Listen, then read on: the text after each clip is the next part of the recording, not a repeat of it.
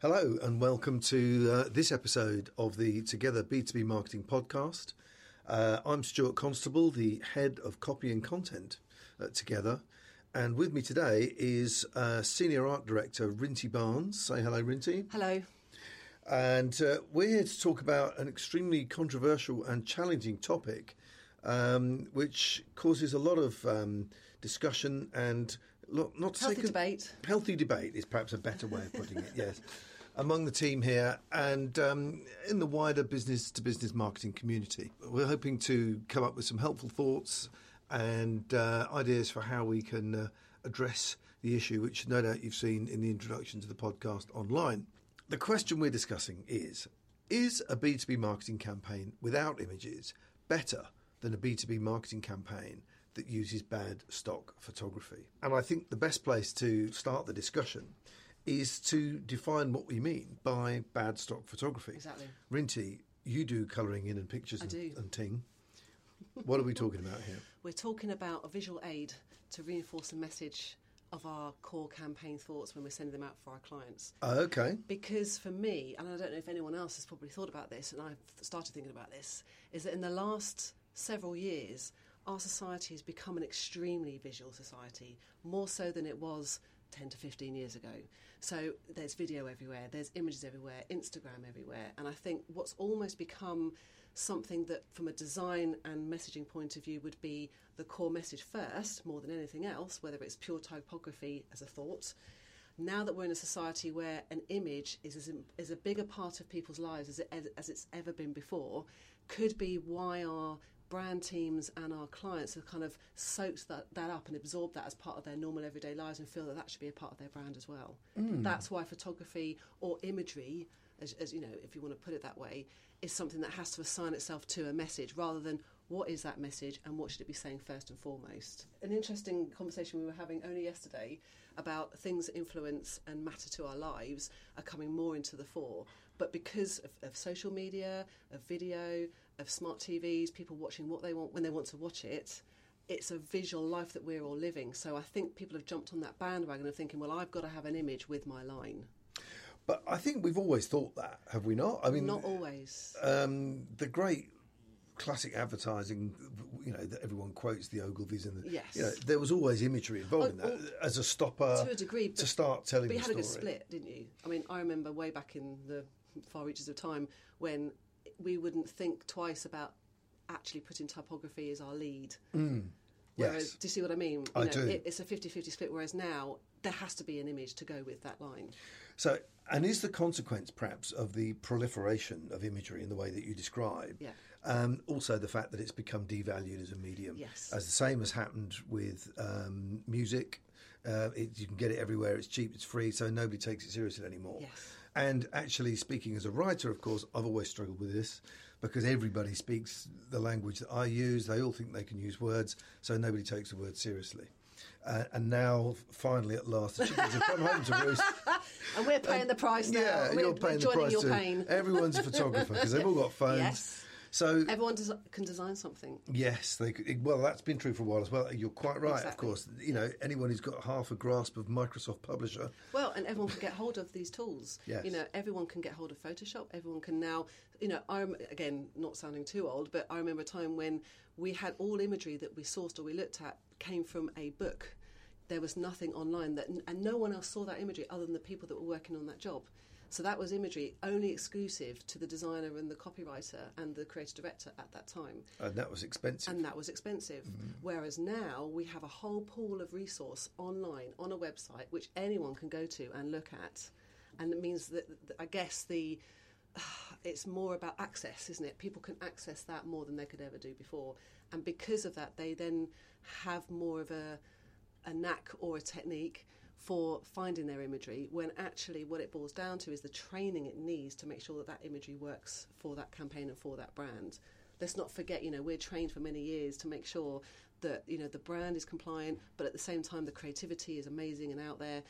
But we think of those things all all of the time. We live and breathe it. Whereas you know other types of people do have artistic flair but may not necessarily be living and breathing it and trained for 20 or 15 or 10 years. Yes. Because, of course, this game is not an artistic game. This is a business practice. Yes. And what we do as creatives is solve business problems, Yes. not come up with amazing, clever things that don't mean anything. We have to convey sales benefits. We have to persuade customers to respond to, the messages, to engage. Yeah.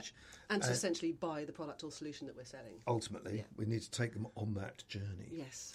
Uh, and I think that often gets lost in the mix as well. People see a great headline or a great image and they say, that's really cool. But can you remember the name of the company? Mm. Does it does it actually make you want to click and say, I want to know more about that? Exactly. So there's a So- lot more to this than just a great image or a great Yeah. line. I mean, so, you know, in a question that, you know, we're going to ask ourselves is why does imagery matter? yes. Why does it matter? Is it because it's a fundamental part of our personal lives as well as our business life? So it's almost like that secondary skin now that we didn't have before. It's quite an interesting thing, and I've thought a lot about it.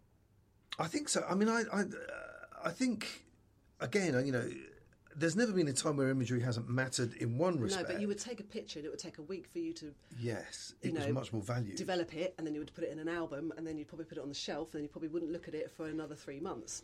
Whereas now, we take a picture of the food we eat, we take a picture of on the top of a mountain, we take a picture of our children, of our friends, of our social lives, of our bands, of our music, and it's instant, and we're looking at it all the time. So we're obviously soaking that up and absorbing that every minute of every day, far more than we were doing yeah. so it's almost become essential to our being. And that's why I wonder people kind of jump onto that bandwagon of thinking we always need an image yes. because it's a part of their lives already. Yes, uh, but what that also does is say is make it much more difficult, actually, Yes. to find an image that's really going to cut That through the noise uh, of all that visual Yes. wallpaper. Yeah, yeah. Should we talk about what are the ups and downs of stock photography? Well, I was going to say Yeah. yes. I think that's the next thing because you know, given that situation, you know, you plunge into this world of stock photography, and how do you find something? That cuts through the noise, and you know what are the goods and the bads? Well, the goods and the bads is that these days a lot of our clients have very cohesive brand guidelines, which means we have a set of rules that we need to make sure we comply with before we even start. Hmm. So that actually narrows down that kind of you know landscape of unachievable imagery that we probably would never want to do, but we it helps us focus more on what we need to achieve. But then the additional part of that and being a creative is that well, how can I then take that brand and make it very, very engaging and different to what they've seen before in a previous brand piece. So I would say the ups and downs of stock photography are the cheaper the image, the less likely you are for it to look current, Yes, the less likely you are to play with it. Obviously, we do an extensive amount of retouching in an authentic way, obviously, but we do also create our own bespoke imagery. Now, we can do that with stock photography in a way where we can splice things together and create something new from that. So, you can use stock photography as long as something new is born from it. You shouldn't use it as it is on that stock website no, because course- anyone can use it. and that's the trouble. I have seen a number of B two B marketing campaigns where competing companies have used the same image, Yes. and you think, okay, I'm not very comfortable with that. Yeah, which is why you should always make sure something new is born from that. And I think that's the challenge I always love is in a case of you know coming up with a fantastic campaign that is very new and very different. How can I take that image and make it something new? So I'm modifying it. I'm kind of evolving it almost. It's almost like stock photography evolution. Yes. But there are, you know, sometimes that can become a bit tired because there's only so many of these stock images on a stock library. So that's where you then have to go a little bit further afield to the slightly more expensive stock libraries, and they do get better and they do become more current and they do look a bit more modern. And I know a lot of the stock libraries that we use are very on the pulse of cultures and current climates and kind of you know in terms of attire and the things people wear and the things people go to have a coffee or you know we have to think about all these things and make sure it's current when we're communicating that Well, imagery I, I think this is a really important point that Yeah. I think perhaps we we overlook. Certainly, I have to say I've overlooked it because I you know I leave the visual side to you, Mm-hmm. But but no, but I, I think that is critical because we do live in a very fast-paced environment, and if you've got a car that's three years old in Mm. A stock image, that might already date that and, and make your client look as though they're dragging behind the times. Absolutely. I mean, an ex- a classic example of um, a fantastic job we've just done recently is of a product that was exactly that. It was on the side of a building and it was 10 years out of date. Yeah. So, but that client didn't have the money to make sure that they could actually use imagery with their product on a side of a building. So, it's how do you then convey their idea and their core proposition in a visual way that gets across the nature of their product without having to spend thousands and thousands of pounds attaching that product to an item on a side of a house and then taking an image of it because you just don't have the time or the resource or the budget for that. So that's where we come in. You know, we come up with very clever ways of making sure that that message is conveyed, whether it's in an abstract way, but still not forgetting the products at the centre of it. There's always a price to pay. Quality and price are indistinguishable from one another, if you like. So even in the world of stock photography, Mm. there are higher, you know, higher priced items that will do a better job. Yes. There's a direct link there. Um, but the ability to manipulate the imagery can. I mean, one of the key advantages of stock photography is price. Yes. It is cheaper, Yes. us- often, than going to getting an actual photograph taken. It then behoves us to get maximum value from it by manipulating it in a way. But of course, there's a price for that as well. But it's you know, so but it's an easier price to pay than thousands of thousands for getting a photographer up the side of a mountain Yes. and taking a picture of someone free falling off the side of it. yeah, yeah, yeah. Well, know, the, all the PLI and all that. Yes. Um, but the there is also a kind of a break point, isn't there, where you think, okay, actually, especially for things like product shots and, and, and quite well defined set pieces that can be done in a studio. Actually, the bar to taking original photography isn't as high as we think it is, is it? No, it's not. No, there's there's clever ways of making sure we can we can render products. You know, we can take a product and make it look like it's a real product, like it's been shot in a studio. That's mm-hmm. something that we've never been able to do. Well, certainly in the last ten years, has been a, a resource we've not been able to do because of the high price and the nature of the tools that are needed to make that happen. But now we are in a fantastic position where we can make that happen. We can take products and make them look authentic and real in an environment, and we do it all the time. And mm. people don't even realise that that's the case. Yeah. And that's the cleverness of the image manipulation. But we are also doing original photography. Original photography on top of that, yes. Mm. yeah. Yeah, yeah. I mean, we did a campaign some while back now where we did a, an X-ray shot. It was the only way we could get the image. We took the client's product, which was a, a network switch, and did a kind of an X-ray photograph of it to show the inner workings. Um, within reason and copy, you know, uh, Copyright. intellectual property protection, because we knew that the people who wanted to buy this switch would be fascinated to see how it works inside, and it did get a tremendous response as a campaign. Probably needed some image manipulation on top. Once we'd done the shot, Yes. we had to tweak it absolutely. But you know that.